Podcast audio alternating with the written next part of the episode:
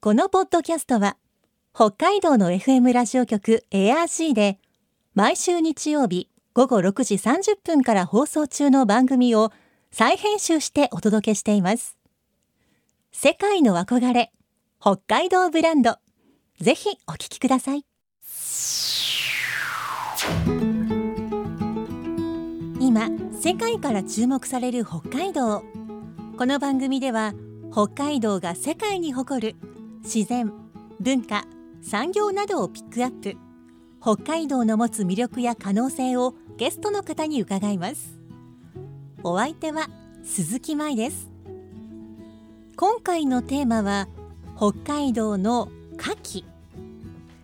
牡蠣といっても果物の柿や海の牡蠣ではなく草花という意味の牡蠣です。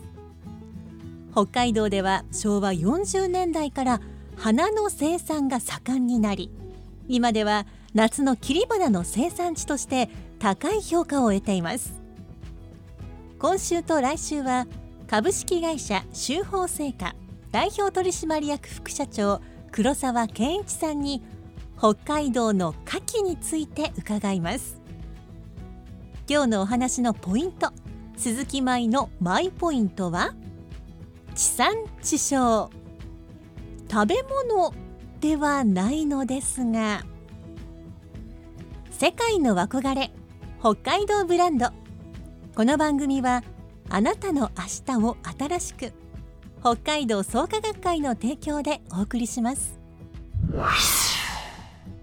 今週と来週は株式会社修法製菓代表取締役副社長の黒沢健一さんにお話を伺っていきます。よろしくお願いします。よろしくお願いします。えーまずは黒沢さんが勤務されている修法製菓とは、どんなことを行っている会社なんでしょうか、えーとですね、お花の卸会社でして、あの札幌にも、えー、柿市場っていうお花の市場がありまして、そこであの仲卸業っていうことですね。お花屋さんにお花を買ってもらう、えーそういう会社ですう。ん、お花の卸はい、そしてそこからじゃああの卸されてお店に入っていったお花を私たちがこう買ったりしてはいるわ、けそうんですすなでね。。はい、ではですねあの花で元気プロジェクトというプロジェクトがあるそうなんですがはい。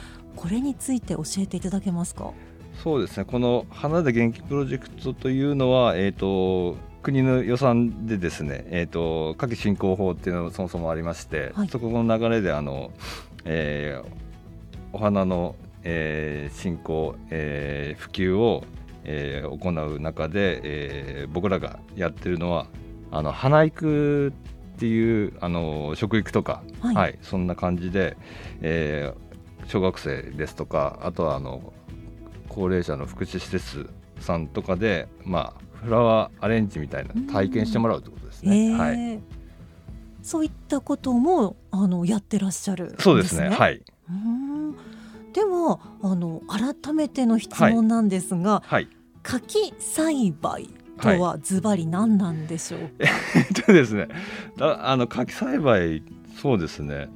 まあ簡単に言うとまあ同じあのお米や野菜と同じ農作物なので、うんえー花を栽培していると。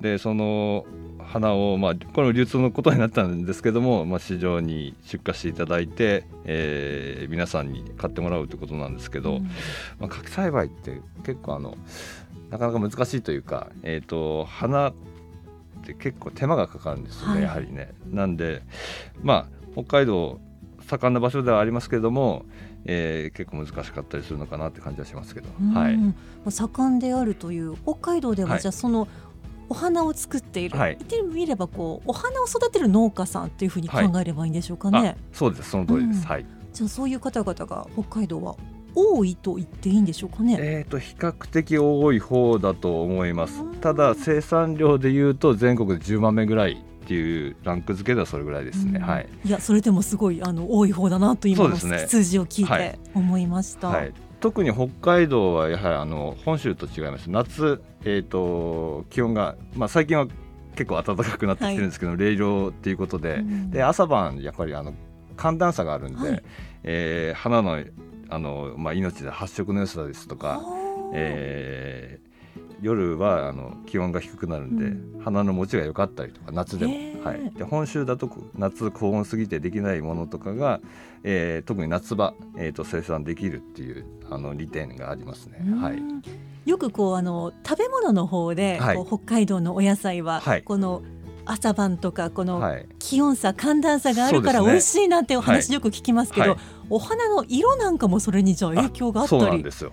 はい、えっ、とまあ北海道やはり最近気象状況であったかいうん。暑くなってきたとなりますけど、やっぱり夜はでも20度切るんですよね。そうですね。はい、で本州だとやっぱり夜でも25度とかそんな環境なので、その点比べるとやはり寒暖差っていうのは、えー有利な条件ではありますね。うん。はい、そしてこう持ちが良いというはい。お話もありましたが、はい。確かにこうあのお花屋さんとか見ても結構お花涼しくこう冷蔵庫みたいなところに入れてそうですね。飾ってるところとかありますし、はいはいやはりこうあまりこうあったかいと、うん早くこうちょっとお花もダメになってしまうというか、そういうところがあったりするんですか？あそうですね。えっ、とまあ僕らは基本的にはあの根から切った切り花っていうものを、えー扱わさせていただいてるんですけども、まあ切ってまあ死んでるわけではないんですよね。はい。その一応あの呼吸というかしてるんで、うん。まあ気温が暑くなるとその呼吸の頻度がはい。多くなるってことであー。まあ、早く例えば、まあ、老化するって言いはい。方はおかしいんですけども、涼しい方が花が長持ちするってことですね。うん。なるほど、はい、北海道でお花を作っているはい、柿栽培が盛んな、はい。まあ、地域。あはい。そこではどんなお花を特に作っているのか教えてほしいんですが、なるほど。えっ、と空知管内が比較的盛んでですね、当別町ですとか月形町、うん。浦臼町、はい。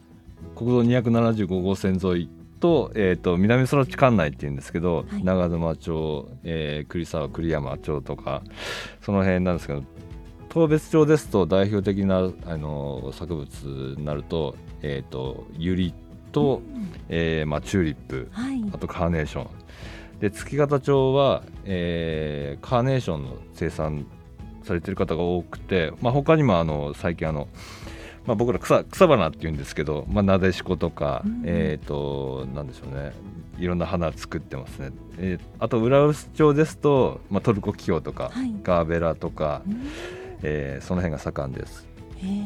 であとまあ長沼町栗沢町栗山ですとデルフィニウムですとか、まあ、ひまわり、うんえーここちらもトルコキキョウとか、えーその辺が有名な、えー作物ではあります。はい、うんあとは新篠村も、えー非常に柿栽培が盛んでアルストロメリアはうん。全国的に有名ですね。はい、へーあのアルストロメリアってこう、はい。なんて言うんでしょうかこうちょっとシックな色合いのだったりそうですね。はい。かっこいい花っていうイメージがありあそうですね。最近は本当に花の形ですとか、まあ、カラーリングもすごい個性的なものがたくさん出てきて、うん。え非常に種類も多く人気がありますね。花持ちもすごいいいんですよね、はい。うん今こう伺ってきた、はこうお花の名前聞いたらこう、はい。いろいろメジャーなものも多いなって本当に思いました。そうですね。えっ、と本当に多品種作ってるあの蝶があってここもう本当に紹介できないぐらいいろんな種類があるんで、はい、かなり多いとは思うんですけれど、はい。大体道内で作っているその花の種類、はい、何種類くらいあるんでしょうかね。そうですね。本当に数えきれないっていう言い方が当てはまるんですけども、うん。本当に何百大きな品目で何百種類,、はい。種類で、えーそこから品目が分かれて品種となると本当に何千種類っていうことになると思うんですよね。うん。でまあ、弊社扱ってる品種品目だけでもあの品種構造だけで何千ってあるんで それが常にこう季節によって変わっていくっていうことなんで正確な数字ちょっと言えないのが申し訳ないんですけど本当にたくさんあります。そっか、はい例えばこう一軒の柿農家さんではい。もいろんな種類を季節ごとに作ってるわけなんですね。はい、はい。まあ品目でいうとカーネーションっていう枠ですけども品種でいうともう一軒の農家さんで50種類とか作られたり20種類30種類。でそれの他に例えばトルコキキも作ってますっていうなるともう本当に品種品種を入れると莫大な数字になっちゃうんですよね。はい。確かにそれは数えきれないそうなんですよ。うん。またこう例えばメジャーなお花の名前たくさん上がりましたが、こう私たち消費者にとってはちょっとマイナーな、そうですね。はい。種類の草花を作ってるところとかもあったりするんですか、ああるんですよ。えー、とメインのそのひまわりですとかはいトルキオとかバラとかっていうのと、あのフラワーアレンジとかあのブーケとか花束とか見ていただけたら分かるんですけど添えてるそのグリーンとかありますよね、とあとは添えるもので代表的なもので言うとかすみ草とか、うんあとなんですけどスターチスでもそのもっと花が細かくなったハイブリッドチースっていうのがあって。こう本当に小さい花の粒が小さいその、えースターチスとかもうん結構あって、そういうのも入れると本当にすごくなりますね。はい、でもそういうメインじゃないお花が添えてあったら、はい、花束のグレード一気にこう高くなったりするそうことはありですね。やますからね。はりそこをいろんなものを合わせてくれるのがもう花屋さんの、えーお仕事というかそのテクニックというか魅力でもあるんで、えーぜひねその一本を飾るのもそうですし、まあ、お花屋さん行って組み合わせを楽しむっていうのも、えーぜひやってもらいたいなと思います。はいそういったかっこいいちょっと脇役的なお花を作ってる農家さんも北海道にあもうたくさんいます。たくさんいます。はい。はい。それは確かに数えきれないくらいのそうですねはい数ですね。ではあのいろんなお花が全土あちこちで作られているとは思うんですが、はい。生産量の多い花器、はいまあお花ってはいあるんでしょうか？そうですね。えっ、とその中でもえっ、とスターチスっていう種類の、えー花の種類があるんですけども、はいそれはえっ、と全国一位の出荷量。ですね。えーあとまあカーネーション類、うんうんうんえーこれからあの母の日とかあるんですけども、はい。それが全国3番目っていうことになってまして、えーとまあ、カーネーションなんかも夏ですと本州ですとどうしても作りづらいっていうことがあるんで、まあ、その点夏の出荷量というのはやっぱり北海道結構多いんじゃないかなと思います。はい、うんまああのカーネーションといったらやはりこう母の日はい。が真っ先に思い浮かべますが、はい。じゃあこう北海道に住む私たちがはい。こう母の日にカーネーションを贈ろうと思ってこう購入したお花、カーネーションは、まあ、じゃあ大体道内で作られているもえのが多いんですか、あのちょうど5月ぐらいが出荷が始まる頃なんでそのその年の状況によって、はい。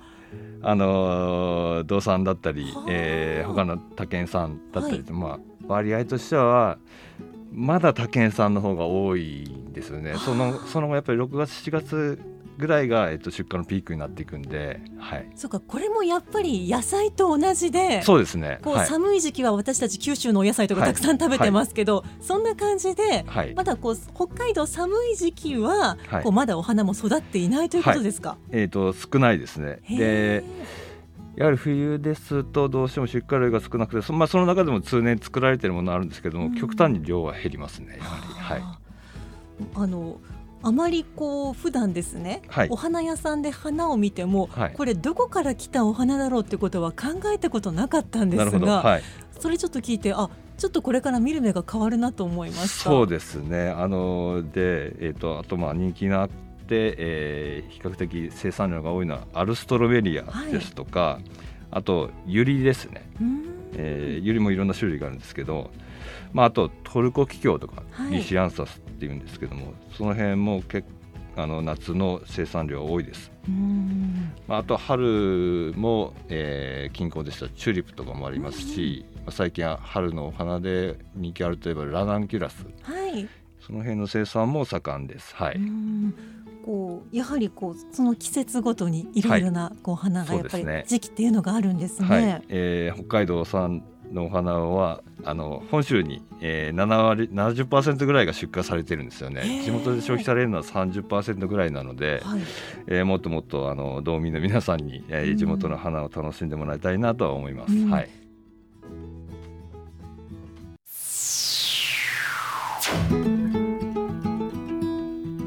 世界の憧れ北海道ブランド。今回のゲストは札幌の柿市場で仲卸をしている株式会社修法製菓代表取締役副社長黒沢健一さん。今日のマイポイントは地産地消でした。北海道ではたくさんの牡蠣が栽培されていますがその多くが本州に出荷されている。確かにお花屋さんでこの花どこで作られたんだろうと考えたことはなかったかも。地元の人たちももっと北海道のお花を買おうというのは食べ物でいうところの地産地消ですよね。消費するというよりは飾るめでる癒されるという感じですがこれからは花の産地も意識していきたいものです。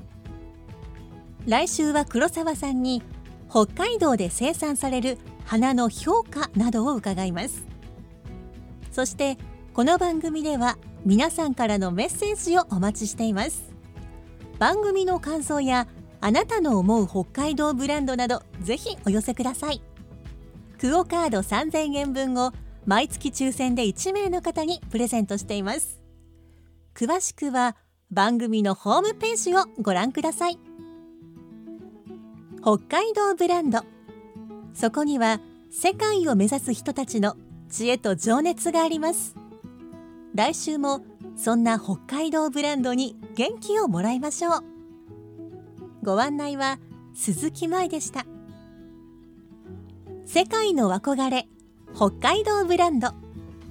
この番組はあなたの明日を新しく北海道創価学会の提供でお送りしました。